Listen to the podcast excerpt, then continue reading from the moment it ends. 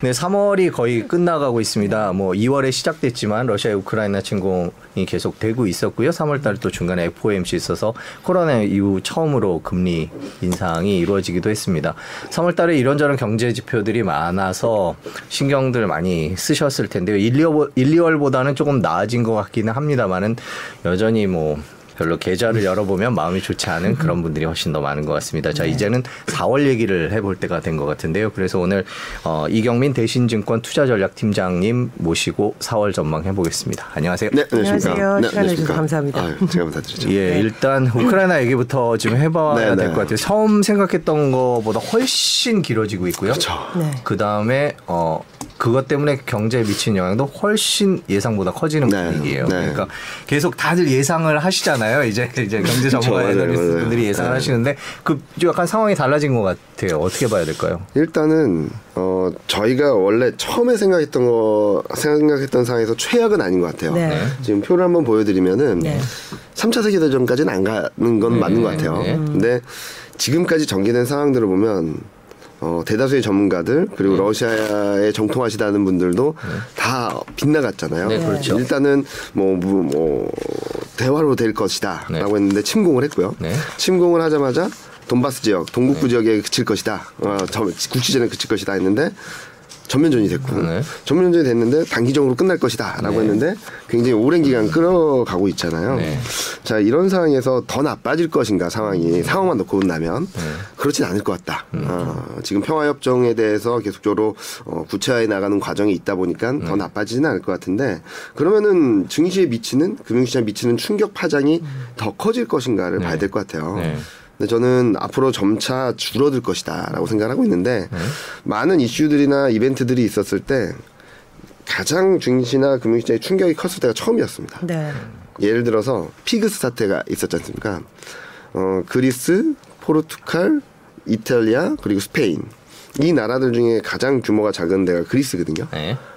그리스 디폴트 이슈가 나왔을 때 시장이 가장 충격이 컸어요. 음. 스페인, 뭐 이탈리아 이런 이슈가 나왔을 땐 충격이 덜했거든요. 네.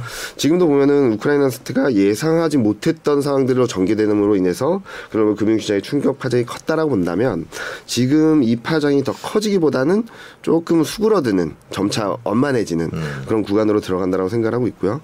경제적인 측면에서는 이제 원자재 가격들이 더 이상 오르지만 않는다면 좀 안정을 찾을 텐데 저는 130달러를 다시 넘어서지는 않을 것 같다는 생각을 하고 아, 있습니다. 유가가요? 네, 네. 유가나 그런 것들이 그리고 100달러를 기준 으로 뭐 100달러 지지력 테스트하고 다시 120 갔다가 또 다 100달러 지지력 테스트하고 110달러 갔다가 이렇게 완만하게 내려가는 그림으로 생각을 하고 있어서 아마 이제 3월 4월 지나면 지날수록 우크라이나 러시아 사태로 인한 충격 파장은 점차 진정될 것이다라고 생각을 하고 있는데요.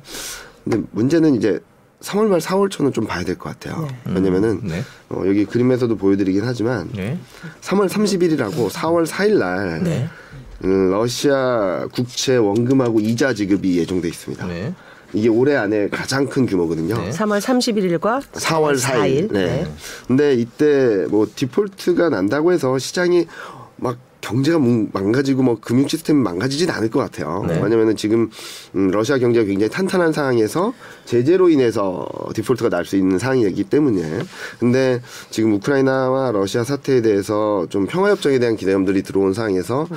러시아 디폴트 이슈가 조금 수면 위로 올라온다면 심리적으로는 조금 흔들릴 수 있다. 예, 네. 저희가 이 표를 잠깐 설명을 해 드리고 네. 가고 싶은데요. 네. 그 지금 표를 다시 한번 띄워 주시죠. 네. 예, 이게 글자가 잘 안 보여서 제가 읽어드릴게요. 연도별 러시아 외화 발생 국채 원금이자 국채 원금이자 저도 상환 일정. 일정. 예, 네. 상환 일정이군요. 네. 그러니까 네.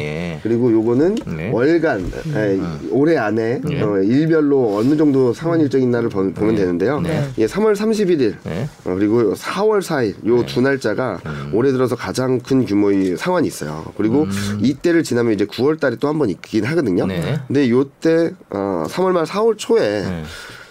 러시아 디폴트에 대한 불안감들이 좀 유입될 수는 있다 정도로 네. 말씀을 드리고 있습니다. 근데 지금 이제 대규모 제재를 가하고 있는 상황이기 네. 때문에 사실상 이제 디폴트는 기정사실화 된 거잖아요. 네. 그래서 시장이 어떤 전문가들은 이것도 이제 괜찮다, 뭐 다 알고 있는 사실이다라고 네. 받아들이는 경우도 있고 말씀하신 것처럼 규모가 크고 네. 또 장기화될 경우에는 영향을 미칠 것이다 이렇게 하는데 음, 그러니까 좀더 후자로 보시는 것은 아니요. 네. 지금 3월 말 4월 초에 이 러시아 디폴트 이슈가 수면 아래로 완전 가라앉았다가 툭 튀어 올라오면서 여기도 글에 써드렸듯이 투자 심리를 흔들 수 있다는 정도로 말씀을 드리고 있어요. 네. 이걸로 인해서 글로벌 금융 시스템이 망가지거나 그러진 않을 것 같거든요. 그렇게 보는 이유는 많은 분들이 1998년하고 비교를 많이 하시죠. 네, 네. 모라토리엄. 예. 그때는 진짜 러시아 경제가 어려워서 힘들어서 그때 경제 성장률이 마이너스 4.9%가 그랬거든요. 지금은 네. 플러스 4점 몇 프로고. 네. 음, 그렇기 때문에 파산을 선언을 한 거고, 지금은 경제는 괜찮습니다. 4%대 성장을 하고 있고, 그리고 물가도 그렇게 높지 않고요. 음, 그런 상황에서, 어, 제재로 인해서 기술적 디폴트 정도다라고 보는 게 맞지 않을까라는 생각을 하고 있어서, 좀 단기적으로 변동성을 자극할 수 있어도 이걸로 인해서 글로벌 금융 시스템이나 이런 것들이 흔들리지 않을 거다라고 보고 있고요. 그렇게 보는 것 중에 하나는, 어, 우크라, 아니, 러시아에 대한, 어, 글로벌 은행들의 노출도가 2013년 크림반도 사태 때 이후 쭉 줄어서 절반 이하로 줄었어요. 그때보다. 그리고 지금 문제가 되고 있다는 오스트리아나 뭐 이런 나- 은행들에 있어서도 러시아 노출도를 다 삼각한다 하더라도 문제가 없다. 어, 라는 분석이 있고요. 그리고 또 많은 분들이 말씀하시는 것 중에 하나가 예상하지 못했던 장외 파생이나 이런 쪽에서도 충격이 오는 거 아니냐라고 말씀하시는데 2011년 남유럽 사태에 있었을 때보다 지금 거래 규모를 보면 5분의 1로 줄었거든요. 그렇게 본다면 음, 은행들에 대한 부실 문제도 제한적이고 음, 러시아 경제도 그렇게 나쁘지 않고 외환 보유가 지금 6,300억 달러가 있으니까. 그리고 어, 지금 파생 시장에서의 규모도 5분의 1로 줄었고 음, 이렇게 본다면은 아 뜨거 할 수는 있어도 이걸로 인해서 도미노 현상 그리고 파산 이렇게까지 가진 않을 거다라고 생각하고 있죠. 유가는 어떻게 보세요? 러시아가 결국에는 이 네. 러시아가 유가 문제가 지금 상황에서는 네. 요즘 미국 증시 같은 거 보면 유가 얘기가 제일 많이 되고 오늘 기- 기준으로 보면 한 111달러 정도 네. 하는 것 같은데요. 네. 그거 어떻게 보세요? 일단은 유가는 저는 130달러를 다시 넘기는 어렵다라고 생각을 하고 있어요. 일단은 올해 유가 원유 공급하고 수요를 보면은 여전히 공급 우위인 상황입니다. 근데 수요가 예상보다 올라오고 있다. 공급단에서 문제가 생기면 이게 붙을 수 있다. 아니면 또는 수요가 우위를 보일 수 있다라는 얘기를 하고 있는 상황인데요. 러시아의 원유 생산량이 꽤 되죠. 10%가 네. 넘으니까. 이게 줄어든다 하더라도 지금은 보면은 다른 쪽에서의 원유 공급을 통해서 어느 정도 이 균형점이 깨질 가능성 높지 않다라고 생각을 하는데 그럼 왜 130달러 가는가? 아까 말씀드렸듯이 예상하지 못했던 상황들이 계속 전개된 거잖아요. 국제전, 전면전, 뭐 장기화 이런 것들로 인해서 그러니까 너무 예상하지 못했던 데 따른 공포 심리, 불안감들이 굉장히 증폭되었던 상황이고 여기에 투기 세력들이 좀 들어왔다라고 봐야 되겠죠. 그런데 그럼으로 인해서 어, 많은 분들이 걱정하실 것과는 달리 우크라이나 사태가 좀 괜찮을 거야라고 얘기하자마자 130달러 근처에 있던 게 100달러를 깨버렸어요. 음, 밑으로 떨어졌죠. 떨어졌죠. 예. 그러면은 130달러가 리즈너블한 숫자인가 100달러가 리즈너블한 숫자인가를 좀 가늠할 수 있겠죠. 음. 아마 30달러 정도는 좀 오버한 심리적으로 너무 공포스럽고 여기에 투기 세력이 가세하면서 끌어올린 거다라고 본다면 그렇다고 해서 지금 막 90, 80 이렇게 가지는 않을 것 같아요. 그러니까 100달러를 기준으로 어, 급반등을 했다면 좀 내려왔다가 한 110, 115 정도 올라갔다가 좀 내려왔다가 이렇게 수렴하면서 100달러 수준을 유지하지 않을까라는 생각을 하고 있습니다. 그럼 결국 러시아 제재의 영향력은 어떤 단기적인 부담일 네. 것이다. 그 미국이나 뭐 중국, 우리나라, EU 어떤 경기에 대한 방향성, 네. 또는 뭐 기업 실적 이런 것들에 대해서 좀 이제 주목을 하- 해야 된다 네, 이런 맞습니다. 포인트로 좀 읽히는데 그래도 이 경기 방향성이 이 원자재에 따라서 이제 부담을 굉장히 많이 받고 있어서 물론 국 지역마다 좀. 네. 하죠. 특히 네. 유럽이 이제 많이 받고 있는데 네. 지역별로 조금 그런 차이는 어떻게 좀 분석을? 일단은 네. 음, 지역별 차별화는 될 수밖에 없고 네. 당분간은 어, 부담이 될 수밖에 없죠. 네, 네. 어, 아무 이유 아무 일도 아니다라고 말하기는 어려운데, 네, 근데 좀 길게 봤을 때이 페이지를 한번 보여드리면 되는데 음. 네. 요 밑에 그림을 조금 너무 작, 작아서 잘 안 보실 수도 있는데 네. 맨 왼쪽 그림이 아, 참, 아, 예, 상당히 고난도네요. 네. 예, 왼쪽 맨 밑에. 요, 요 그림입니다. 네. 요 그림을 보시면 WTI가 연말까지 130달러를 유지한다라는 가정을 하더라도 네. 유가 상승률이 멈춰 있습니다. 네. 이게 이때처럼 막 튀어오르는 그림은 아니에요. 음. 어, 그 의미는 뭐냐면은 이제 원유 유가가 물가에 미치는 영향력이 점점 줄어든다는 얘기가 될 수 있거든요. 저게 글로벌인가요? 네, WTI. 그리고 어, 요 오른 가운데는 유가 그 미국 CPI입니다. 네. 보시면은 어, 2월달에 유가가 팍 튀면서 이때 확 튀면서 전월 대비 6.6% 증가를 했는데 네. 전년 대비 증가율을 보면 1월달에 40%, 2월달에 38%. 네. 유가가 레벨업되었음에도 불구하고 전년 대비 변화율은 둔화되고 있어요. 그래서 많은 분들이 유가로 인해서 원자재 가격 물가 상승 률이 더 커지는 거 아니냐라고도 얘기를 하시는데 그렇진 않을 것 같다. 아, 유가로 인해서. 네, 오히려 유가가 100달러 수준으로 내려오게 된다면 어, 전년 대비 증가율은 좀 둔화가 되면서 물가를 조금 더 안정시키는 요인이 될 수도 있겠다라고 생각하고 있습니다. 요즘에는 곡물에 대한 얘기가 유독 네, 많이 나와요. 맞습니다. 뭐 이제 제목 가격이요. 뭐 네. 언론사 언론 제목들 보면 뭐 식탁을 점 식탁한테 위- 위기를 가져왔다 이런 표현으로 쓰는데 네. 실제로 이제 저희들이 뭐 피부로 좀 느끼고 있고 네. 그러면 유가가 이제 제한적인 영향을 미친다면 그런 다른 식자재라든지 맞아요. 그런 부분은 조금 걱정이 되는 수준인 건지. 그렇죠. 예. 그것도 걱정이 되는 수준은 맞아 네. 맞습니다. 왜냐면은 지금 식품, 식료품 가격 비중이 좀 높고 네. 그리고 이게 계속 올라가는 추세예요. 거기다 곡물 가격들이 올라오면. 근데 여기서 생각해봐야 될 것은 네. 곡물 가격이 올라간다 그래서 그거를 곧바로 식료품 가격에 전가시킬 것인가. 음. 아, 네. 그래서 저희 섹테나리스트하고도 오늘 뭐 컴, 얘기를 했었는데 전체 회의를 했었는데 그때 얘기한 거는 아, 음식료 실적이 별로 안 좋을 것 같다라는 아, 얘기를 하고 있어요. 전가하기가 왜냐면 어렵다. 전가하기 어렵다. 네. 아. 전가를 한다 하더라도 음, 원자재 가격이 30% 올랐다고 해서 빵 가격을 30% 올릴, 올릴 수는 없죠. 네. 예. 그런 상황으로 본다면 올라갈 수밖에 없는 물가에 대한 부담을 줄 수밖에 없는 요인이긴 하지만 어, 곡물 가격이 오른 것만큼 엄청난 충격 파장을 주지는 않을 것 같다라는 생각을 할 수 있겠죠. 그리고 물가 레벨을 본다 하더라도 전년 대비 한 8% 9% 정도가 돼서 물가에 좀 부담이 되는 건 맞지만 이게 갑자기 막 10%씩 20% 이렇게 올라가진 않을 것 같다라고 보고 있습니다. 자, 그럼 러시아 얘기를 조금 이 정도로 그러니까 네. 뭐 충격은 예상되나? 네. 뭐 하여튼 조금 베이스 시나리오로 가고 있다 네, 이렇게 또 베이스 시나리오로 보고 가고. 있고 네. 금융시장에 미치는 충격 파장은 점차 약해질 것 약해질 같다. 네, 네. 그렇게 본다면 다시 이제 미국 쪽으로 시선이 쏠릴 수밖에 없는데요. 근데 3월에 이벤트로 이제 금리를 한번 올렸고 네. 그것도 역시 이제 뭐 예상 수준이었다 네. 했는데 이제 발언은 생각보다 조금 더 세게 세죠. 나오면서 또 시장에서는 여러 가지 해석 들을 낳았어요. 어, 팀장님이 해석하시는 FOMC에 대한 음. 아, 그림을 한번 보여드리는 네, 게좀 네. 더 심플한데요. 네. 일단은 저도 이렇게 맞출 수가 있을까? 왜냐면 은 올해 올해 말까지 미국 중앙은행에서 제시한 기준금리가 1.9입니다. 네. 그 직전에 FMC 직전에 시장에서 예상했던 수준도 1.9고요. 네. 그래서 아 올해는 괜찮다라고 얘기할 수 있는데 저는 음, 2023년 기준금리를 보고 깜짝 놀랐습니다. 네. 왜냐면 이게 2.8로 제시했거든요. 음. 이 여기 맨 오른쪽에 있는 게 중립금리라고 얘기를 하는 거예요. 네. 뭐냐면은 장기적으로 미국 경제 상황이나 이런 것들을 봤을 때 이 정도 금리가 좀 합리적인 것 같습니다. 라고 하는 게 중립금리인데 그보다 높게 기준금리를 인상한다는 거는 물가를 무조건 잡겠다라는 의지예요. 강한 의지. 네. 경기 침체와 관계없이 경기 침체로 가면 또 달라지겠죠. 예, 달라지죠. 예, 근데 그래서 요걸 보면은 두 가지 해석을 가능하겠죠. 네. 지금 연준이 생각하는 경기 상황은 그렇게 나쁘지 않다. 네. 경기 상황을 조금 더 낮게 하려면 이 상황을 유지하게 하려면 물가를 무조건 잡아야 된다. 네. 라는 생각이 굉장히 강한 것 같아요. 네. 그래서 저는 물가가 꺾이는지 여부가 아마 향후 시장 흐름에 있어서 굉장히 중요한 키포인트라고 보고 있는데 네. 지금은 굉장히 매파적인 스탠스는 맞다. 근데 시장이 올해 수치를 보고 좀 안도를 한 것 같다. 예. 어, 그리고 또 하나 볼 수 있는 것은 음, 지금은 좀 안도감이 너무 컸다. 네. 왜냐면은 요 그림 보시면은 6월 달, 그러니까 5월, 6월 달 중에 기준금리를 두 번 인상 안 할 수도 있어라는 기대감가 아주 최근 들어왔어요.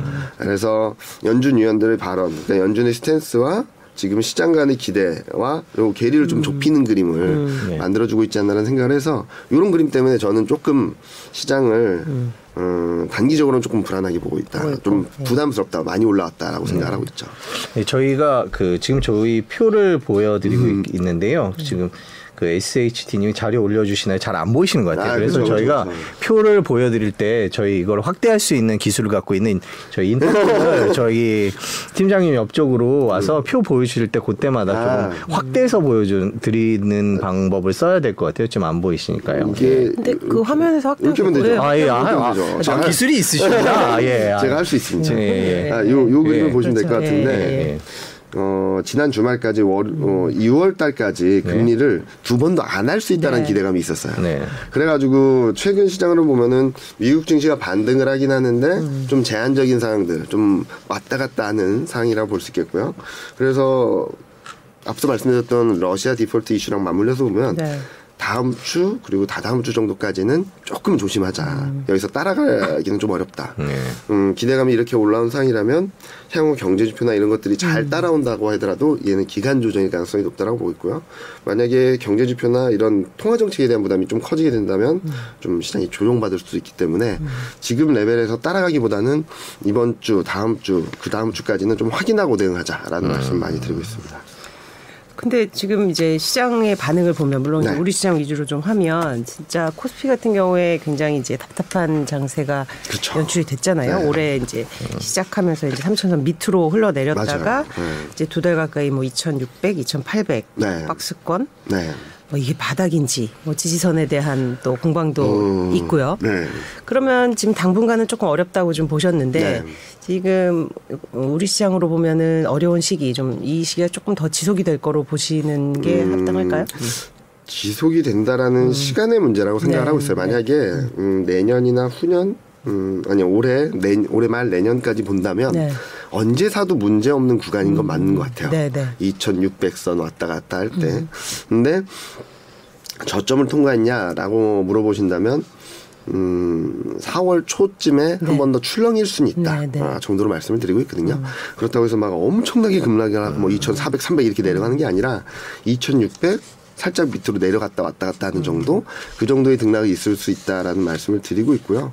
어, 그때 좀 사신다면 어, 올해 1년 중에 굉장히 rock bottom 굉장히 싸게 살 수 있는 기회가 되지 않을까. 네. 그래서 제가 지금 2,700선 넘어서 2,730, 40에서 따라 사기는 좀 부담스럽다. 네, 네. 왜냐면 여기서 한 3, 4%만 떨어져도 종목별로는 7, 8% 떨어질 수도 있거든요. 네. 그때를 잘 잡자. 그러니까 흔들리면 사는 건 맞는데 추격 매수는 아니다. 네. 아, 정도로 정리 드릴 수 있을 것 같습니다. 음. 그 지금 저희가 그 마침 또 우리나라 얘기를 시작을 했는데 음. 네. 질문을 주신 분이 있어요. 네. 힐러님께서 네. 러시아 디폴트와 유가 상승으로 인해 우리나라 섹터들 중에 반사이익을 볼 수 있는 음. 섹터와 피해를 볼 섹터를 여쭤보고 싶어요라고 말씀을 하셨는데 네. 일단 러시 저, 저도 여쭤보고 싶은 게 러시아 디폴트나 유가 상승이 앞으로 더 영향을 미칠까부터 생각을 해야 될것 네. 같아요. 그러니까 어, 3월 말 4월 초에 아 뜨거 하는 정도지 네. 이게 발생한다라고 해서 시장에 엄청난 파장을 주지는 않을 것 같아요. 그래서 네. 저는 아까 말씀하신 대로 밀리면 사야 된다라는 말씀을 드리고 있어요. 왜냐면은 궁극적으로는 러시아 디폴트나 우크라이나 사태가 시장에 엄청난 파장을 주기보다는 점차 완만해지는 진정된 국면으로 갈 수 있다라고 생각하고 있기 때문에 음 그러면은 뭘 사야 되느냐라고 물어보신다면 많은 분들이 생각을 하실 거예요. 시클리컬, 철강, 화학 네. 막 이런 거 생각하실 텐데 네. 이것도 음식료랑 비슷해요. 네. 무슨 말이냐면 제품 가격을 막 올릴 수 없잖아요. 네. 그래서 저희 섹터 애널리스트도 얘기하는 게 네. 실적이 별로 좋지는 않을 것 같다. 아, 그 왜냐면은 가격을 올린다 하더라도 네. 5% 10% 올리는데 원자재 가격이 20%막 이렇게 올랐으니까 이익이 낼 수 있는 스프레드가 줄어들어 버리는 거잖아요. 음, 네. 거기다가 기본적으로 철강, 화학 이업 종들은 올해 이익이 역성장이에요. 음, 이익이 전년 대비 줄어드는 네. 흐름이라서 여기서 실적이 좀 더 안 좋다라고 한다면 음, 많은 분들이 기대하셨던 것처럼 원자재 관련주가 올라가기는 좀 쉽지 않다. 음. 그럼 뭘 봐야 되냐? 음, 차별적으로 좋은 애들 그리고 경기가 지금 되게 불안한데 경기가 좋아진다면 좋아질 애들 대표적으로 뭐 자동차 아, 반도체가 있겠죠.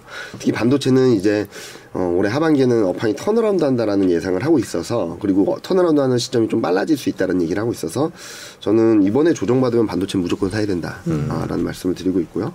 자동차는 불안합니다. 어, 우크라이나 사태도 있고 러시아 생산 차질도 예, 있고 그렇죠. 근데 이게 아마 1분기 실적 시즌을 지나면서 어느 정도 그림이 그려질 거예요. 근데 많은 분들이 아시다시피 주가는 실적이 떨어진다고 그대로 떨어지지 않죠. 네. 만약에 그렇게 된다면은 작년 내내 반도체는 올랐어야 되죠. 네. 앞으로 실적이 좋아질 것인가에 대한 그림이 그려진다면 저는 자동차도 좀 좋을 수 있다라고 생각하거든요. 그래서 반도체, 자동차 이 두 업종은 음, 시장이 흔들릴 때마다 사야 되는 업종이다라는 말씀을 드리고 있고요. 그리고 제가 음, 논란이 되면서도 네. 계속적으로 강조드리는 것 중에 하나가 네. 이 2차 전지랑 인터넷입니다. 2차 전지와 인터넷. 네. 배터리 부분은 지금 여러 투자자들은 조금 힘든 상황이에요. 네, 힘드시죠. 네, 네. 그리고 금리를 올리는데 그렇죠. 성장주를 사야 되냐, 음. 고밸류주를 사야 되냐라는 말씀 많이 하시는데요.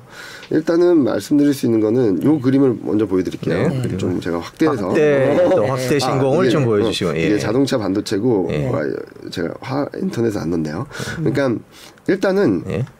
밸류에이션에 대한 부담은 충분히 있다라고 생각을 아이고. 하는데 네. 이미 조정을 많이 받았습니다. 음, 그래서 밸류에이션의 금리 인상에 따른 밸류에이션 부담은 상당한 부분 가격 조정으로 일단락 네. 어, 선반영을 했다라고 그럼 생각하고 지금은 있어요. 저 조요표는 그래프에서 2차 내려오고 전지죠. 네, 2차 이차 전지에 전지가. 쭉 예. 떨어져서 지금 바닥권에 있다. 네, 어, 추세대 네. 하단에 있다라는 그림이고요. 그리고 인터넷도 마찬가지입니다. 지금 고점 대비 엄청나게 조정을 받았기 때문에 네. 지금 상승 추세, 그러니까 2020년 이후 형성되었던 추세대 하단에 있다. 다만 최근 급반등을 했지 않습니까? 네. 그래서 지금 따라가기보다는 요 정도 조정 받았을 때 다시 들어와라. 이때쯤 사시면은 어, 아마 올해 하반기에는 이 정도 수준까지는 올라갈 수 있겠다라고 생각하고 있어서요. 음, 많은 분들이 걱정을 하세요. 왜냐면은 음, 많은 분들이 금리 인상하면 시클리컬이다라고 생각들을 굉장히 많이 하시는데 문제는 네. 뭐냐면은 네. 아이고 제가 왔다 네. 갔다 했네요. 네. 문제는 뭐냐면은 네. 이익이 늘어나는 업종이 좋은 거예요. 자 생각을 해보시면은 어, 금리 인상기 때 있지 않습니까? 시클리컬이 좋았던 기억이 있으신가요?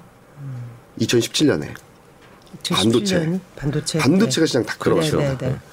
IT 버블 때, 네. IT 버블이. 버블이니까 IT가 IT가 당연히 같죠. 예, 저, 예. 어, 시클리컬이 좋았던 데는 2004년, 5년, 6년이었어요. 그때는 차이나 붐이 있었기 때문에 가능했던 음, 그림이고. 네. 자, 그럼 뭐가, 뭐 때문에 이렇게 엇갈렸을까? 음. 어, 금리 인상이나 유동성 흡수, 유동성이 줄어드는 것들을 극복할 수 있을 정도의 이익 모멘텀, 성장, 업황 개선이 있어야 된다라는 거죠.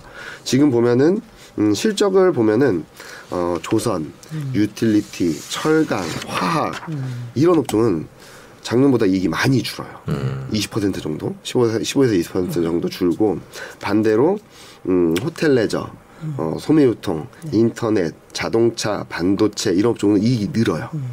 그럼 뭘 선택해야 되느냐 의 문제인데 이익이 늘어나는 걸 봐야 되겠죠. 네. 그리고 반도체는 하반기부터 이익이 음, 그러니까 업황이 좋아진다라고 하고 있고 자동차도 지금 반도체 공급 이슈가 문제가 있긴 하지만 이게 좀 풀리면은 지금보다는 좀 그 좋은 그림을 만들어준다고 하고 있고 인터넷은 성장성에 대해서 의심은 하지 않는데 valuation 부담이 있었다. 근데 valuation 부담은 최근 조정을 통해서 어느 정도 조정을 거쳤다면 사야 되는 게 맞죠. 다시금 성장성을 재평가해야 되는 거고 2차 전지도 같은 개념이고 자 그럼 with 코로나 아, 소매유통 호텔 레저 이런 건 어떻게 봐야 되냐 음, 전 지금부터는 좀 옥석 가리기를 해야 된다고 보고 있어요.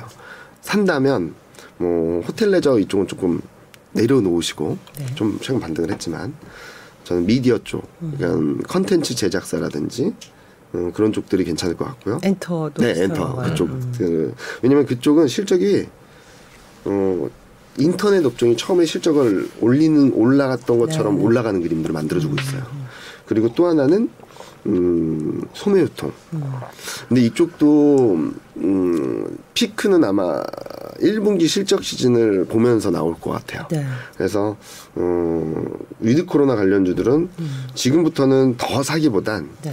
갖고 계신 분들은 조금 정리해 나가는 네. 점차 정리해 나가는 단계 그리고 이제 앞으로는 반도체 자동차 2차 전지 인터넷을 사는 그런 스탠스가 필요하다고 말씀을 드리는데요.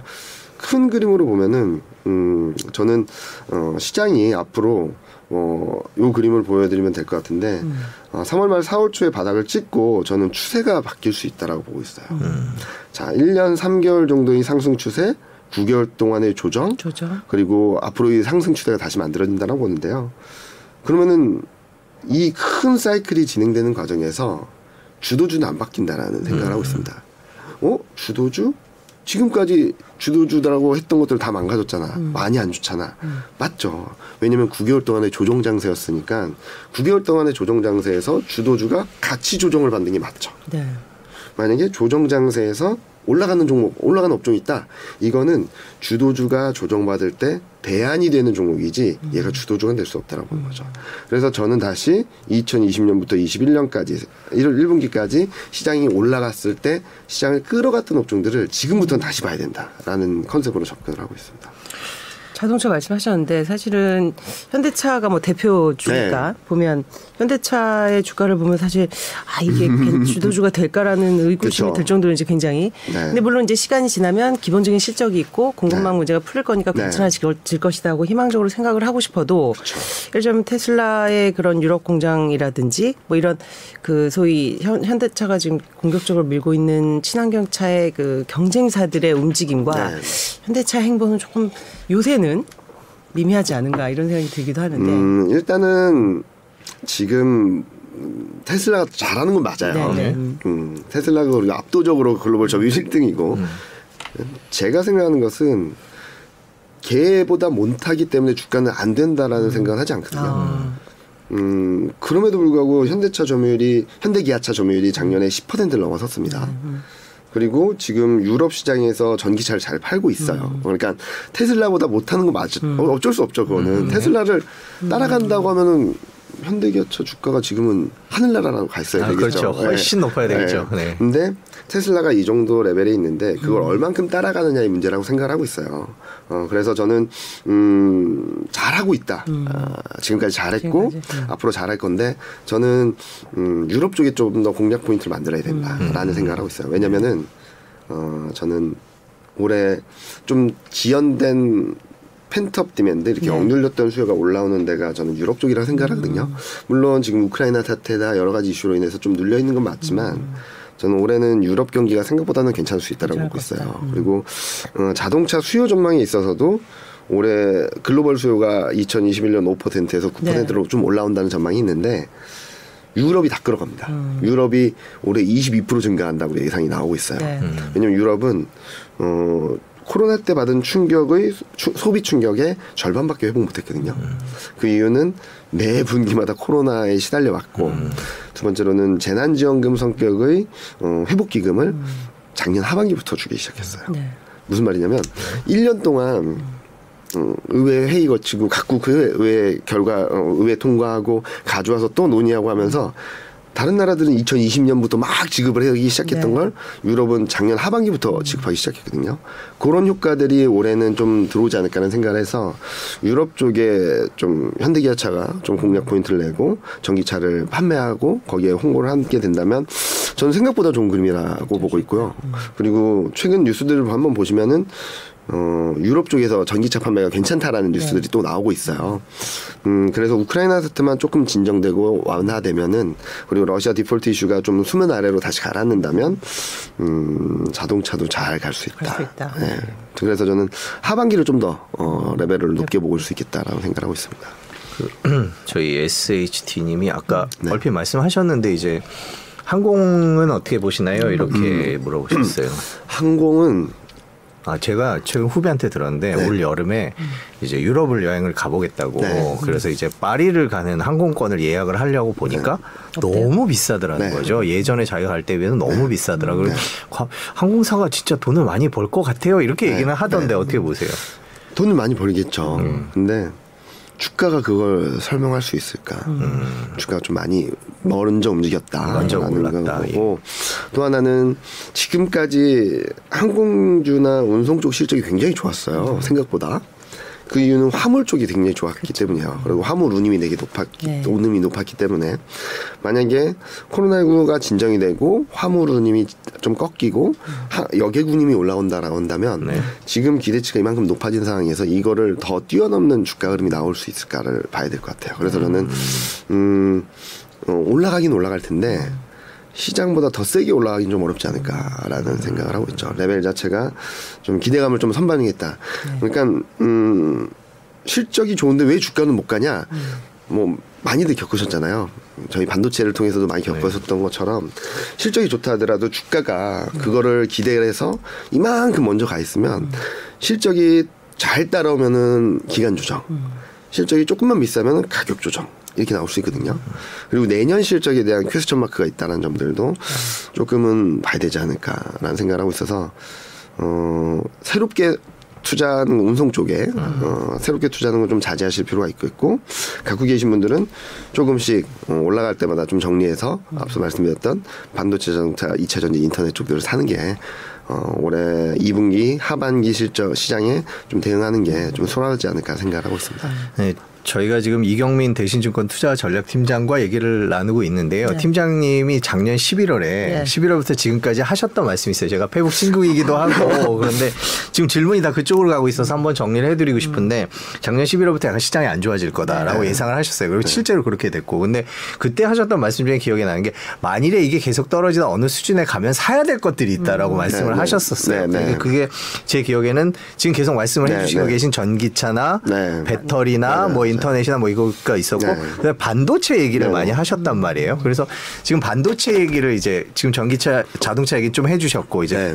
반도체 얘기를 좀 여쭙고 싶은데 제가 최근에 받은 질문 중에 지금 삼성전자 살까요? 라는 질문은 또 많이 받았고요. 네. 그래서 이제 삼성전자를 포함한 반도체가 지금 4월엔 어떨지 올해는 어떨지 그 얘기를 조금 해주셨으면 좋겠어요. 좀 밀리면 사야 된다 지금은. 그러니까 제가 전반적으로 톤을 말씀드린 것 중에 하나는 지금 사야 될까요? 라고 하면은 어 지금 사도 된다. 다만 따라서 사진 말자라는 말씀을 드리고 있어요. 그러니까 지금 제가 생각하는 전략은 음 시장이 좀 흔들릴 수는 있다라고 보는 거죠. 근데 지금 흔들릴 수 있는데 지금 여기 있기 때문에 이렇게 내려올 때 사자는 말씀을 드리고 있어요 근데 삼성은 사실 이제 전자만 보면 이게 반도체 업황 전체 이슈 말고 또 개별 기업의 맞아요. 이슈가 네. 있잖아요. 네. 뭐 요새 이제 품질 논란부터 네. 뭐 여러 가지 이제 서비스 관련 네. 그런 뭐 대- 사과도 했었고. 네. 그러니까 그런 의구심이 드는 것도 지금 산전 주가에는 부담을 주고 있는 게 아닌가라는 네. 생각도 드는데 그 품질 논란은 어떻게 보세요? 충분히 해결해 나갈 수 있다고 보시는지 아니면 TSMC를 정말 뛰어넘기 어려운 건지 막 음. 여러 생각이 드는데요. 그럼에도 불구하고 네. 어, 지금 레벨은 싸다 지금 레벨은. 네. 어, 무슨 말씀을 드리냐면은 뭐 비메모리 반도체나 이런 쪽에 대한 기대감들이 있었죠. 어, 특히 2021년 1월 달에는 당장이라도 뭔가 될 것 같은 기대감이 이렇게 올라갔기 때문에 지금 거의 1년 넘게 조정 국면을 거치고 있는 거지 않습니까? 그렇게 본다면은 거기에 대한 여러 가지 부담, 논란, 불확실성, 실망감들이 주가에 다 녹아 있다라고 생각을 하는 거고요. 지금 봐야 될 것은 요, 잠시만 요 그림을 한번 보여드리면 좋을 것 같은데요. 네. 요 밑에가 반도체입니다. 반도체 분기별 이익인데 네. 음, 조금 더 봐야 되긴 하겠지만 어, 하반기 가서는 작년 고점을 넘어선다라는 이익 전망이 들어오고 있어요. 그리고 최근 보면은 이익 전망도 올라가고 있고요. 음, 이렇게 본다면 여러 가지 논란이 있어서 이게 조금은 흔들리거나 좀 내려올 수는 있겠지만 작년에 봤던 올해 초에 봤던 레벨과는 좀 달라져 있죠. 네. 어 그리고 올해 하반기에는 더 달라질 거다라는 예고를 하고 있, 있다고 본다면 지금 주가는 이 정도 레벨에 있었을 때 좀 좋게 볼 수 있지 않을까. 음, 저 하반기 여- 영업이익 개선은 어떤 경기 경기 둔화가 좀 더 해소되고 뭐 펜트업이나 기타 등등에 따른 음, 그렇기도 하고 예. 반도체 업황이 아 올라간다. 그러니까 가격 자체도 올라가고 올라가고, 네. 그러니까 PQ가 같이 늘수 있는 구간으로 들어가지 않을까라는 네. 생각을 하고 있는 거죠. 눈길을 끄는 댓글을 써주신 분이 한분 네. 계신데 청국장님께서 네. 엔비디아에서 파운드리 업체로 그 인텔 눈여겨 보고 있다는데 삼성전자는 큰 악재 아닌가요? 뭐 약간 이런 질문을 해주셨어요. 경쟁사 동향 경쟁사 동향들이 좀 있어서 최근에 경쟁사 동향 때문에 아 그러니까 그 말씀하셨던 여러 가지 악재들이 네. 지금 막 나온 거냐. 아, 네. 인텔 이슈나 그런 것들은 계속 나왔던 이슈고 계속 경쟁 경쟁사들과 어좀 경쟁사들의 이슈가 부담스럽다라는 것은 그동안 꾸준히 있었기 때문에 지금 주가 레벨이라고 생각을 하거든요. 그러면은 여기서 삼성전자가 어 경쟁력을 잃어버려서 점유율이 잃어버려서 어, 더 레벨을 떨어뜨린다. 라고 볼 수 있을지 수성을 할 수 있을지를 본다면 저는 수성은 가능하다. 여기서 막 치고 올라가기는 아, 어렵겠더라도 네네네. 음. 수성은 가능한데 수성이 가능한 상황에서 반도체 업황이 turnaround 한다라고 한다면 이거를 좋게 봐야 될지 아니면은 경쟁력이 조금 약해진다라고 해서 업황 턴어라운드를 무시할 정도의 주가 레벨이 떨어질 수 있을지 저는 좀 올라갈 수 있다는 쪽으로 말씀을 드리는 거고요. 여기에 말씀하셨던 그런 불안감, 악재들이 아, 큰 이슈가 아니다라는 것들로 검증이 되면 주가는 더 가볍게 위로 더 볼 수 있겠죠. 음, 저는 그런 불안감들이 시장의 가격에 충분히 녹아 있다라고 생각하고 있습니다. 예. 그렇군요. 그 금융 아요 얘기는 또 나중에 또 하도록 하겠습니다. 아까 현대차 관련돼서 SHK님이 얘기를 해주셨는데 현대차가 테슬라처럼 가격 전가가 가능한 브랜드도 아닌데 네. 이익률이 높아질 수 있을까요?라는 전문가신 음, 것 같아요. 그러니까, 질문 내용 네. 쭉 보면. 네. 많이 팔면 되죠. 네. 네. 휴로. 근데 지금 테슬라가 지금 몇 개월 만에 막 몇 백만 원씩 네, 가격 올려버렸죠. 네, 맞아요. 문제 뭐 수급 난 때문에. 아마 네. 그걸 염두에 두고 하신 네. 네, 네, 말씀이실 네, 네. 거예요. 물론 네. 현대차도 뭐 제네시스 같은 거 보면 가격을 올리고 네. 옛날에 어떤 금융상의 혜택으로 할인해 주던 부분을 없앴기 때문에 네. 사실상의 가격 인상이다 뭐 이런 얘기도 하는데 네. 그리고 또 글로벌 전반적으로 비용단에서의 감소, 비용이 줄어드는 효과들도 있어가지고 네. 이익률이 크게 훼손된다 그렇게 보기는 어려운 상황이에요. 그래서 저는 아까 말씀드렸듯이 유럽이나 이런 쪽이 자동차 수요가 전반적으로 올라가는 상황에서 점유율이 10%까지 올라왔다라는 의미는 이제 PQ 효과, P 효과들을 가격 효과가 그렇게 크지 않더라도 수요가 올라가는 상황에서 Q가 올라가게 된다면 음 저는 좀 긍정적이지 않을까. 그리고 가격이 조금만 올라와도 레버리지 효과가 크다는 거죠. 점유율이 10%까지 올라갔다라고 본다면 그런 것들을 감안해 봤을 때 음. 저는 오히려 이렇게 많이 이렇게 불안하다라는 질문들이 많으니까 어, 거꾸로 생각을 해보자. 어, 여러분들이 불안해하시는 이슈들이 어, 좀 풀린다. 그렇게 나쁘진 않다. 근데 주가는 그런 불안감들을 반영을 하고 있다라고 한다면 지금 사야 될지 아니면 팔아야 될지 저는 사야 될 때라고 생각을 하는 거죠. 지금은 너무나도 악재들이 많다라고 얘기를 하시나요? 음. 거꾸로 생각을 하면 악재가 하나둘씩 완화되면서 주가 레벨이 올라갈 수도 있는 거잖아요. 단적인 예로 파워, 어, 3월 FMC가 있었는데 그 다음에 매파적인 성향이라고 주가 흘렀나요? 그리고 우크라이나 사태가 격화됐다라 그래서 코스피가 2,400, 2,300으로 한 것도 아니잖아요. 오히려 이런 것들이 완화되니까 올라가려고 하는 힘들이 점점 커지는 거고. 어, 그래서 저는 많은 분들이 악재의 힘이 너무 크다. 맞아요. 지금 악재의 힘이 좀 커 보이는 거죠. 네. 근데 이 악재의 힘들이 조금씩 조금씩 약해진다거나 아니면 악재의 부담들을 가격 조정으로 일거에 해소해 버린다면 이제 호재 힘들만 이제 남아 있다라고 볼 수 있겠죠. 그래서 저는 요 둘 간의 힘싸움에 있어서 어, 여기에 대한 무게감이 크다라고 한다면 주가가 높은 상황에서 이 무게감이 커지고 있다면 팔아야죠. 그래서 제가 작년 10월, 11월, 12월, 아, 1월까지 예. 계속적으로 팔자는 말씀을 드렸고 지금은 주가 레벨이 2,600까지 떨어져 있다면 악재의 힘이 남아 있긴 하지만 요게 멀지 않은 시점에 가격으로 반영되든 요게 점차 완화되든 이제 앞으로는 호재의 힘들이 조금씩 강해지는 구간으로 들어갈 거다라는 생각을 하고 있습니다. 근데 저희가 이런 방송을 하면서 이제 확실히 시장 분위기가 좀 달라졌음을 느끼는 게 네. 코로나 국면 이후에 정말 많은 주식 투자 인구가 유입됐을 때와 그리고 계속해서 이제 상승장일 때와 네.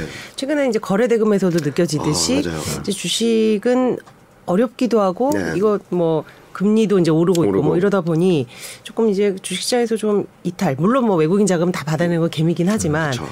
그런 분위기의 변화를 좀 느끼거든요. 네. 팀장님도 좀 보세요. 그럼. 어, 그래서 저는 바닥이 멀지 않았다라고 생각을 하는 거죠. 오히려. 음, 너무나도 뜨거울 때 모든 사람들이 주식하겠다고 할 때가 고점인 경우가 많았고요. 네.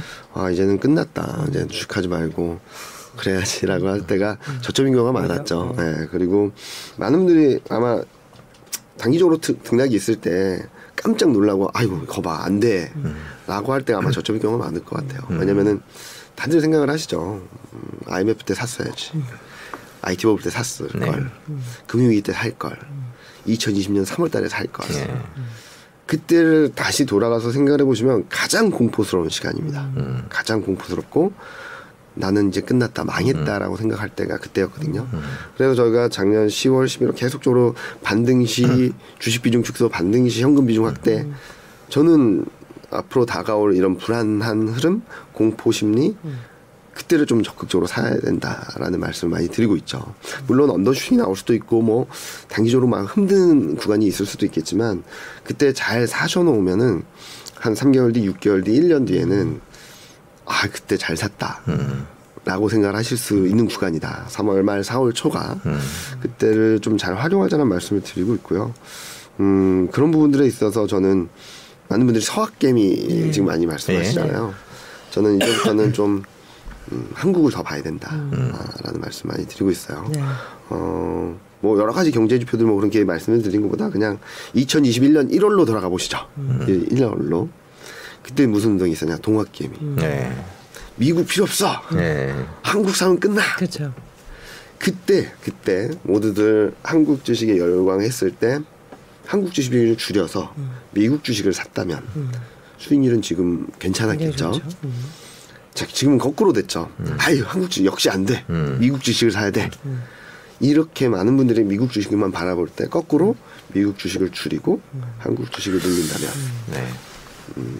올해 말 내년을 갔을 때 수익률은 또 한 번 2021년 1월 달의 결정과 비슷한 결과를 내지 않을까라는 생각을 하고 있습니다. 그럼 그런 사람들의 대중들의 쏠림 외에 네. 올해 한국 시장이 미국 시장보다는 좀 더 좋은 실적을 낼 것이다라는 좀 판단 근거가 몇 개 되신가요? 첫 번째로는 중국이 있습니다. 네, 중국. 그동안 작년부터 작년 내내 중국 경기가 굉장히 안 좋았어요. 네. 그런데 지금 글로벌 주요 국가를 쫙 펼쳐보면 유일하게 돈 풀고 있고요. 네. 금리 인하고요. 재정 집행 세게 하고 있습니다. 네. 시진핑 연임해야 되니까. 네. 네. 음. 공동 부유를 내걸었는데 공동 부유라는 정책이 우리 힘드니까 콩 한 쪽 나눠 먹자가 아니라 너희들 다 잘 살게 해줄게라는 게 목표예요. 그리고 3년임을 앞두고 있고 그럼 좀 세게 드라이브를 걸 수 있겠죠. 그럼 전반적으로 신흥 아시아 쪽이 올라올 수 있다라고 생각하는 거고요. 또 하나는 이제 달러입니다. 네. 아, 지금 딱 원달러 환율 굉장히 많이 높은 수준인데 저는 달러 인덱스가 좀 하락세로 갈 것 같아요. 네. 이제 연말로 가면 갈수록. 그래서 저는 몇몇 분들이 어, 달러는 강할 겁니다라는 것들 얘기했을 때 몇몇 분들이 사셨더라고요 달러를. 그래서 얼마 전에 연락이 왔더라고요. 1,200원 넘고 1,230원 넘는데 어떻게 해야 되냐? 그래가지고 팔구 주식 사세요. 팔구 국내 한국 주식 사세요. 너무 잘하시는데요. 뭐 깜짝 놀랐어요. 뭐 그렇게 얘기했는데 그러면 왜 달러가 약세로 갈 것 같냐? 첫 번째로는 미국 통화 정책은 이제 올해 여섯 번 금리 인상 더 하겠다라는 거에서 좀 굳어지는 것 같아요. 그래서 긴축 사이클이 이렇게 올라가다 이렇게 이렇게 플랫해지는 구간이고 지금 봐야 될 것은 유럽입니다. 유럽이 이제 점점 점점 긴축 사이클로 가고 있잖아요. 그러면은 이 둘 간의 통화 정책이 좁혀질 수 있다는 기대감에 달러는 약세로 갈 수 있다라고 보고 있어요. 어, 근데 지금 뭐 달러가 강하게 움직인 거는 우크라이나 사태 때문에 유럽 경기에 대한 불안감들이 있어서인데 이런 것이 또 진정이 되면 유럽 경기에 대한 기대감들도 들어올 수. 있고. 네. 그런 것들이 종합적으로 본다면 달러가 약세로 갈 수 있는데 에이 미국이 금리 인상한데 달러가 약세로 간다고 되게 의아하시는 분들 네. 많을 거예요. 2017년이 그랬습니다. 음. 2017년에 달러 인덱스가 100이었던 게 88로 1년 만에 박살이 났어요. 네. 그때 미국은 분기마다 금리 인상을 네 번 했고요. 유럽은 상황만 보자면 돈을 계속 풀었습니다. 이것만 보면 미국은 긴축, 유럽은 완화라서 달러가 무조건 강해야 되는데 그때도 지금이랑 비슷했어요. 미국이 네 번 금리 인상할 거는 2015년, 2016년 말에 다 알고 있었어요. 알려진 사실이요. 네, 알려진 사실이었고요. 그때 2017년 1월 달에 그 당시 유럽 중앙은행 총재가 드라기 총재가 네. 말했던 게 우리도 통화 정책 정상화할 수 있어 아, 라는 발언을 맞아요. 시작으로 예. 통화 정책 정상화를 위해 한 걸음 한 걸음 나갔어요. 음. 그러니까 미국 금리 인상은 다 알고 있었던 사실, 기정사실화. 네. 이제부터 변하는 건 유럽. 네. 그러니까 유럽이 유로화가 강세, 달러가 약세로 갔던 거예요. 음. 지금도 비슷한 흐름이 아닐까. 네. 미국이 금리 인상 일곱 번 하는 건 다 알고 있습니다. 네. 유럽이 뭐 할지는 아시나요? 아 모르죠. 지금 네. 아무도 모르고 있죠. 유럽이 어떻게 갈지. 예. 근데 스케줄을 보면 돈을 풀던 것들을 그러니까 하- 미국으로 치면 테이퍼링을 좀 앞당기겠다라는 네. 얘기를 하고 있어요. 그리고 그 다음에 몇 개월 뒤에 금리 인상할 수 있다는 얘기까지 나오고 있어요. 그래서 그런 스텝들이 좀 더 빨라지고 있어서 저는 2017년과 비슷하지 않을까. 음. 거기다가 반도체 사이클도 2017년에 반도체가 굉장히 좋았잖아요. 올해 하반기부터 반도체 사이클도 turnaround 하고 그리고 유- 중국 2017년을 좀 사례로 삼아 보면 되겠네요. 그죠? 예. 그때는 좀 재밌었던 게 네. 아까도 말씀드렸듯이 반도체가 시장 다 끌어갔습니다. 네. 그때 되돌아서 생각을 해보시면 코스피는 2,200, 2,300, 2,400을 가고 있는데 야 삼성 어, 반도체 빼고 나머지는 1,800이야 이런 얘기들이 되게 많았어요. 아 예. 기, 저 기사가 그렇게 네, 나왔었어요. 맞아요. 예. 네. 나머 좀 코스피는 여기인데 그리고 반도체는 여기인데 나머지는 여기였어요. 그래서 제가 자꾸 말씀드리는 게 진짜로 실적이 좋고 괜찮은 애들 위주로 압축해야 된다라는 말씀 많이 드리고 있습니다. 네, 그럼 중국 달러 반도체 이런 것들 네. 볼 때는 한국 시장이 올해 더. 못 나갈 이유가 없다. 없다. 그렇죠. 네. 정리가 되네요. 그죠? 네. 그 저기 새 정부 얘기 잠깐 해볼게요. 네. 뭐 테마주 뭐 이런 지, 지난한 얘기 말고 네. 저는 안랩을 보면서 네? 도대체 이 그래도 이, 이 규모가 되는 기업이 이 정도의 기업 흐름을 음. 보이 저 주가 흐름을 보인 어, 그 업계에서 지금 어떻게 해석하고 계세요? 뭐 어떻게 해석하세요, 진짜? 안 보고 있습니다. 안 보고 있습니다. 예. 아니 뭐 그 바로도 아니고 한 시간 좀 지난 뒤에 갑자기 그렇게 막 올라가기 네, 시작하고 네. 이거 어떻게 풀어야 될까 이걸 어떻게 이해해야 될까라는 생각이 들 텐데요. 그러니까 저희가 종목에 대해서 뭐 말씀드리긴 어려운데 네. 어, 실질적으로 뭔가 변화가 있다, 음. 어, 실적이 좋아진다라고 할 수 있는 변화가 있을까? 네. 음, 그게 아니라면 저는 좀 오버슈팅이다. 그렇죠. 네. 아, 그렇게 그냥 심플하게 말씀을 드리겠고요. 네. 만약에 정책 수혜주를 말하면 너무 심플하죠. 네. 건설, 음. 그리고 원전, 음. 그리고 방, 방산. 요세 개의 테마로 요약을 드릴 수 있을 것 같은데요. 재밌게도 기계업종하고 건설업종은 올해 이익이 괜찮아요. 여기에 정부 정책 수혜가 들어온다. 정책으로 인해서 어, 업황이 좋아진다. 라는 그림이 나온다면 저는 그쪽을 추천드리지. 네. 어, 어떤 이슈나 테마로 인해서 이런 가능성이 있어. 근데 그 가능성 자체가 그 기업 실적으로 연결되지 않는다. 아, 라고 하면은 팔아야죠. 네, 저는 그렇게 생각을 하고 있습니다. 제가 예전에 경제부 있을 때 테마주 사면 안 된다는 인터뷰를 팀장님한테 했던 것 네. 같습니다. 지금 몇 년 된 얘기인데 이제 역시 마찬가지 얘기를 네번 똑같은 질문을 주십니다. 여러 네. 기자분들께서 네. 정치 테마주 어떻게 생각하세요? 그래서 네. 하면 안 되죠. 네. 어, 더 해주실 말씀 없으세요? 그러면 더 무슨 말씀을 드릴까요? 근데 이번 안랩은 좀 규모가 다른 테마죠. 그죠, 그죠. 그래서- 학연, 지연 뭐 조금 우리가 봐도 말 안 되는 거였는데 네. 어 이거 뭐 있나? 실제로 그러니까 예, 또 의외로 외국- 뭐 또- 있나? 이런 또 생각이 들더라고요. 많이 샀기 때문에 네. 그런 자, 그러면은 음, 음, 안철수 전 후보가 음. 뭐 묘직을 만든다고 해서 네.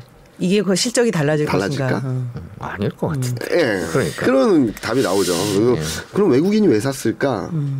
음, 제가 보기에는 최근 대형주들이 별로 안 좋거든요. 음. 네. 이런 상황에서 뭐 변화가 있는 데 따라서 조금 단기성으로 움직였던 것이 아닌가. 네. 아니면은 만약에 다음에 나왔을 때 진짜 변화가 있다라고 한다면 그때는 좀 말씀을 드리겠습니다. 네, 저는 아직까지 변화의 조짐은 뭐 우크라이나전 같은 사이버 보안에 대한 중시 이런 것도 얘긴 하던데요. 얘기는 되는데 아, 그걸로 인해서 실적이 그막 정도의 좋아질까? 가격을 네. 생각하기. 네. 이미 컴퓨터에 다 깔려. 네. 댓글 잠깐 네. 이렇게 달러 약세는 처음 되면서 그러면 유로화 강세인가요? 이렇게 네. 정리하면 될까요? 네, 네, 네. 그렇게 정리하면 될 것 같고 연님께서 해주셨고요. 그다음에 공포에 매수하라고 말씀하셨던 네기의 캔도, 캔디님께서는 음, 미국 주식이 이제 회복이 되셨대요. 이분은 네. 그러면 이제 팔아야 할 까요? 뭐 약간 그래서 한국은 좀 줄이는 줄이는 게 줄이는. 게 낫다. 그러니까 그렇다고 해서 한국만 올라가고 미국이 빠지고 그런 건 아니에요. 그런 건 아니죠. 그러니까 예. 상대적인 게 그러니까 제가 말씀드리는 것은 전략가 입장으로서 어디가 더 좋을까를 음. 계속적으로 말씀을 드리는 거거든요. 같이 올라간다라고 하더라도 얘는 10%, 얘는 15%, 얘는 20%라면 전 20% 얘를 사자고 말씀을 아, 드리는 그렇죠. 거지. 예. 얘는 안 됩니다는 아닙니다. 네, 그다음에 유망한 섹터 세 개를 어, 위 예, 위례 버피님께서 네. 예, 유망한 섹터 세 개만 꼽아 주신다면 세 개만 꼽으라고 하신다면 지금 현재 시점에서는 네. 반도체, 인터넷, 2차 전지, 음. 자동차는 조금 보자. 우크라이나 사태나 이런 것들을 좀 보고선 대응해도 되는데 반도체, 자동, 아니 반도체, 2차 전지, 인터넷 요거는 근데 지금 2차 전지 좀 안 좋지 않아요? 논란도 좀 있는 거 같아요. 앞으로는 괜찮다. 앞으로는 괜찮다. 앞으로는 괜찮다. 그러니까 지금 그 논란이나 그런 것들이 주가에 많이 반영됐다라고 생각을 하고 있고요. 어, 그런 측면에서는 2차 전지가 더 떨어지기보다는 음, 여기 서 바닥을 잡고 올라갈 수 있는 그림이 만들어지지 않을까라는 생각을 하고 있습니다. 오늘 뭐 나온 기사를 하다 보니까 그러니까 테마형 ETF 같은 거 네, ETF가 네. 정말 뭐 대중화됐고 네. 이제 굉장히 늘었잖아요. 근데 까고 보니 뭐 그닥 실적이 괜찮지 않더라. 네. 뭐 이제 뭐 소위 이제 어떤 주제별로 이제 모았던 음. 그런 물론 뭐 그런 것들을 조금 더 부각시켜서 네, 이제 한 것 같긴 한데 하겠죠. ETF 시장은 좀 음, 우리가 항상 이 주제별로 접근을 하- 했었는데 네. 그게 좀 옳은 방향이 아닌 건가 그런 혼란이 또 음. 들기도 하더라고요. 어, 뭐 active ETF나 이런 것들이 계속 나올 거예요. 네. 근데 음, 그 성격을 잘 봐야 된다. 음. 아, 라는 말씀을 드리고 네, 싶고요. 그럼 그게 잘 안 되면 네. 그냥 섹터 ETF들이 있거든요. 네. 그쪽으로 투자하시는 것도 좀 괜찮겠다. 왜냐면은 active ETF는 굉장히 active하게 운용이 될 텐데, 음, 그 안에서 어떤 종목들을 가져가는지, 그, 그게, 어, 투자하시는 분들의 생각과 내 투자 스타일과 맞는지, 이거를 계속 matching시켜야 되는데, 야, active ETF 나올 때 좋대! 라고 해서 투자하신다면, 그냥 음, 막 음, 뭐라 그러죠? 옛날에 펀드 투자했던 거랑 비슷한 거죠. 그래서 어, 특히 active ETF는 굉장히 다이내믹하게 움직일 텐데 내 투자 스타일과 성향에 맞는지를 좀 보셔야 될 것 같아요. 어, 주가가 그리고 또 하나 보실 거는 주가가 올라갈 때 덜 따라 덜 못 따라갈 수도 있겠죠. 왜냐하면 얘는 보수적으로 운용을 하는 ETF라면. 근데 봐야 될 것은 조정받을 때 덜 빠지면서 봐야 돼요. 음, 제일 좋은 것은 올라갈 때 더 올라가고 조정받을 때 덜 빠지고 이런 종목들이 개- 굉장히 좋을 텐- 텐데 최소한 올라갈 때 덜 올라갔으면 빠질 때는 덜 빠져야 된다. 근데 어떤 것들 어떤 ETF나 뭐 펀드를 보면은 올라갈 때 덜 올라가고 빠질 때 더 빠지고 이런 것들도 있으니까 그런 것들 한번 체크해 보시면 좋을 것 같아요. 그럼 ETF의 장점이 없는 거죠. 그쵸, 그런 거는. 그쵸. 많이 올라가고 많이 떨어지는 ETF는 어떻습니까? 그 종목을 봐야 되겠죠. 네. 그러니까 뭐 그 안에 인버스 뭐 이런 아니 아크 아니, 같은 아- 네, 아크 같은. 거나 아니면 뭐 네. 예를 들어 울트라가 들어 있는 삼배수나 뭐 이제 이런 것들은 아. 그런 경향이 좀 있죠. 3배수 그러니까 레버리지가 들어간 거는 짧게 짧게 해야 돼요. 아 길게 할 건 아니고요. 길게 하면 안 되죠. 네. 왜냐면은 올라갈 때는 3배수 올라가서 좋긴 하지만 떨어질 때도 3배수로 떨어지는 거예요. 네, 아찔하죠. 네. 네. 그래서 또 왜 짧게 짧게 봐야 되냐 말씀드리냐면 자 주식이 한 반토막이 났다라고 치면은 50% 올라가면 원금이 되는 게 아니라 더블이 가야 됩니다. 아 그렇죠. 네. 그거를 조금만 염두에 두시면 레버리지 투자는 짧게 그리고 일, 작은 규모로만 하시는 게 맞고요. 음. 많은 비중들은 꾸준히 올라갈 수 있는 그런 것들을 잘 타시면서 파도를 잘 타시면서 올라갈 때 좀 정리를 하시고 또또 다른 파도가 올 수 있는 종목들 업종들을 계속적으로 보시는 게 맞는데 지금 파도는 9개월 동안 쉬면서 힘들었던 업종들을 바라봐야 된다. 아 그리고 반도체, 자동차, 인터넷, 2차전지 요 네 업종하고 정책 수혜주로는 건설, 방산 그리고 원전, 원전. 어, 요 정도까지만 말씀을 드릴 수 있을 것 같습니다. 요즘에 그 ETF를 매입하시는 분이 많이 늘었나요? 어떤가요? 어, ETF 자체의 비중이 굉장히 커졌죠. 네. 거의 다 active, active ETF, ETF라는 게 새롭게 나오면서 네. 굉장히 핫한 음, 주목을 받았었는데요. 네. 음, 저는 음, 지금 현재 시점에서 ETF의 매력은 내가 선택할 수 있다라고 생각을 해요. 무슨 말이냐면 제가 반도체를 좋아하면 여태까지는 반도체 종목을 샀어야 되는데 네. 반도체 섹터를 살 수 있는 매력이 있거든요. 네. 그리고 active ETF 같은 경우도 아 내가 좋아하는 종목들을 잘 구성하고 있는 것들을 살 수 있겠다라는 매력이라서 제가 자꾸 그 안에 뭐가 들어있는지를 보자는 말씀을 드리는 거예요. 근데 그게 아니라 너무나도 스타일 없이 중구난방이다라고 한다면 음 조금은 조심하셔야겠죠. 어 이게 언제든지 변할 수 있는 거니까. 그리고 음 그래서 저는 저도 주식 투자는 잘 못하거든요. 할 수는 있는데 되게 제약이 많거든요. 네. 그래서 퇴직연금으로 ETF만 하거든요. 네. 그래서 저는 지금 음, 뭐라 그러죠? 정찰병원 내, 내보냈고요. 네. 반도체, 자동차, 인터넷, 2차전지 정찰병원 이렇게 조금씩 넣어놨고 조금씩, 예, 조금씩 사셨다. 예. 여기서 떨어지는 대로 계속적으로 음. 살려고는 하고 있어요. 그리고 그런 것들을 투자를 하시는데 좀 팁으로 보시면 될 것 같고 저는 ETF 되게 매력적이라고 생각을 합니다. 저도.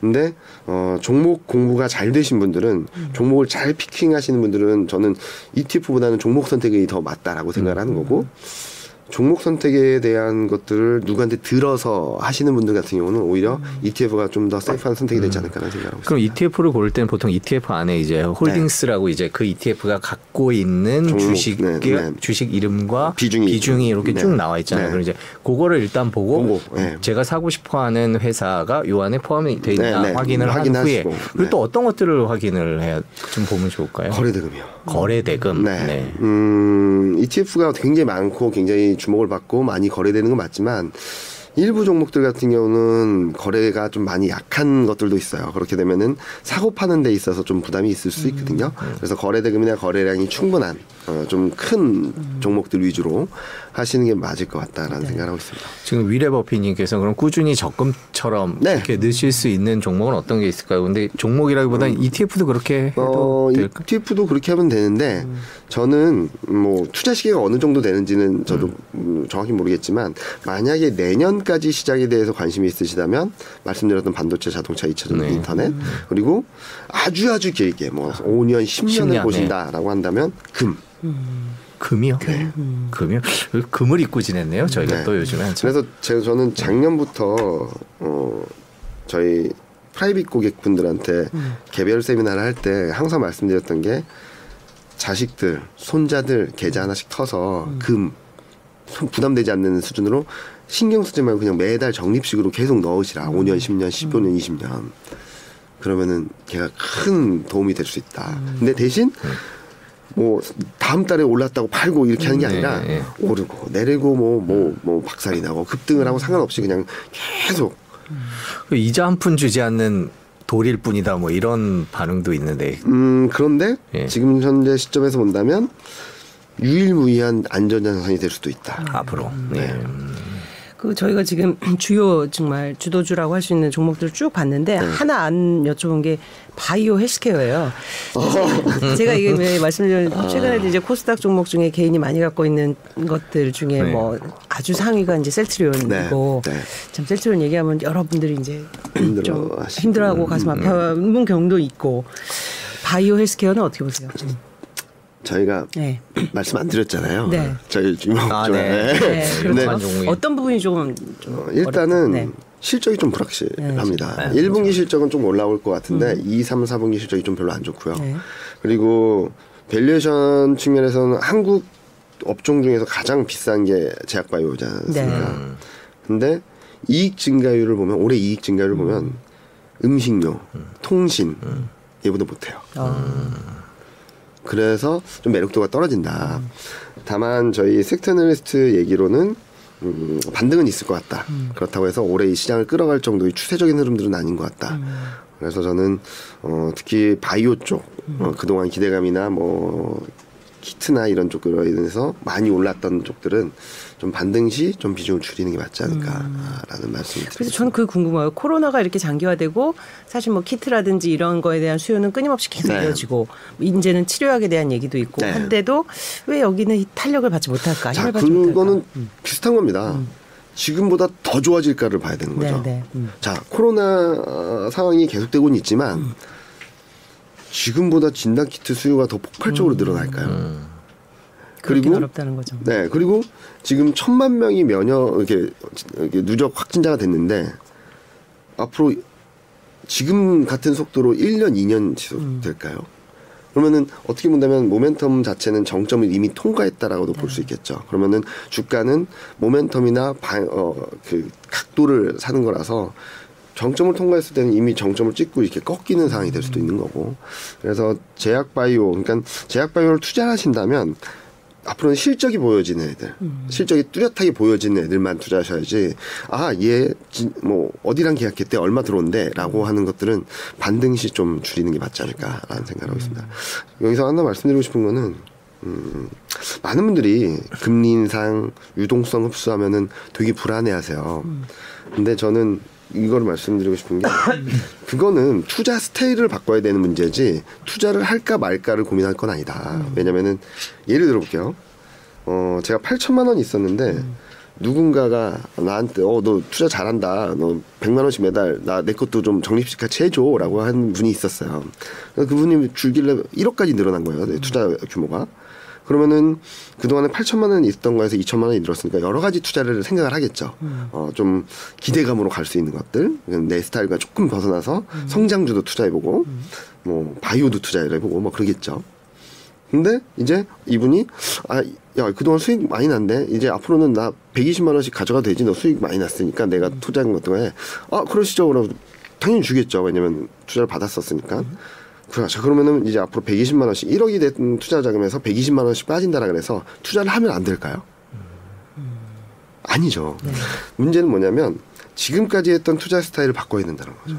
지금까지 뭐 성장주, 바이오, 코스닥, 중소형주 이런 것들을 투자를 했다면 이제 앞으로 8천만 원으로 줄어드는 상황에서 그러면 뭘 사야 될까? 좀더 확실한 거, 좀더 실적이 보여지는 거, 좀 더 업종이 업황이 보여지는 거 이런 것들을 살 수밖에 없기 때문에 음, 과거에도 그랬고 음, 2017년에도 IT 버블 때도 몇몇 소수 업종이 시장 다 끌어가고 나머지는 안 좋았어요. 그런 시장이 벌어질 수 있다. 하여튼 당분간의 시작은 시장은 뭐 기대감이라든지 이런 좀 무형 부분보다는 숫자나 네, 실적에 네. 조금 더 주목하는 그런 시기를 가져야 되겠다. 이렇게. 성장주라 하더라도 실적이나 숫자가 딱딱딱딱 보여지는 애들 위주로 가야 된다. 그래서 제가 아까도 잠깐 보여드렸던 것 중에 하나가 구조적 성장주. 성장주 내에서도 구조적으로 실적이 보여지는 성장주를 봐야 된다라는 말씀드리고 있습니다. 네. 그 저희가 벌써 한 시간이 다 됐는데 네. 여쭤보고 싶은 게 이제 3월 말 4월 초를 뭐 다소간에 매수할 수 있는 기회를 이용할 수도 네. 있다라고 마- 말씀을 해주셨는데 그러면 그 이후에 4월은 조금 마음이 편할까요? 네. 네, 4월 전망이 네. 4월에 좀 편할 것 심리 같다. 상담을 하고 아니 아니 그게 아니 그게 아니라 아니 그때 아마 기억하시는데 시, 저 그때 10월 11월 뭐 네. 이때 보면 그 댓글이 그때 막 이제 안 좋아질 거다 그러면서 마음고생 엄청 하셨을 거예요. 막 맞아요. 댓글이 왜 그때는 왜냐하면 긍정적인 전망도 네, 많았으니까요. 많았으니까. 근데 그게 부정적이냐 그럴 때 저도 이제 그걸 보면서 아 마음이 안 좋더라고요. 제가 이제 팀장님을 아니까 아, 씨.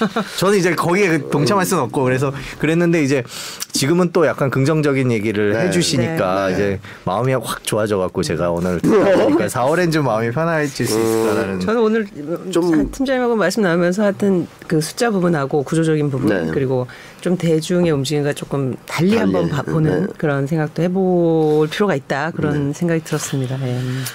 이 질문은 안 드리려고 그랬는데요. 네. 그 ACHT님께 워낙 자주 질문 주, 좋은 네. 질문 주시는 분인데요. 그 요렇게 여쭤보지 않고 좀 돌려서 여쭤볼게요. 그 보면 그 고객분들이 있지 않습니까? 네. 뭐 VIP 네, 네, 고객분들이 네. 있으면 이제 포트폴리오를 구성을 네, 하지 네, 않습니까? 네. 지금 우리나라에서는 그 포트폴리오 중에 비트코인이 들어가 있습니까? 아니요. 아, 안 들어가 있군요. 네. 네. 저는 음, 앞으로 넣어야 된다라고 생각을 하는데 네. 어, 아직까지 어, 그분들까지 그 비트코인이나 가상화폐를 자산으로 생각하기에는 조금 장벽이 아직 남아 있는 것 같아요. 음. 그리고 저희 증권사 포트폴리오나 이런 데에도 아직까지 제대로 편입을 안 하고 있거든요. 음. 그런 부분들은 좀 바꿔야 되지 않을까라는 생각을 하고 있습니다. 문제점. 전좀 보수적으로 가져가는 게 맞다고 생각합니다. 알겠습니다. 저는 팀장님한테 동의합니다. 네. 네, 그렇군요. 의견들이 다 의견들이 이렇게. 분분한. 내용이기도 네. 합니다. 비트코인은 분명히. 네, 오늘 팀장님 장시간 정말 좋은 말씀 감사드리고요. 우리 4월에 뭐 이런 국면들 좀 지나보고 네. 또 한번 시- 시장을 평가하는 네. 시간도 갖도록 하겠습니다. 알겠습니다. 감사합니다. 아, 오늘 긴 시간 고맙습니다. 네. 감사합니다.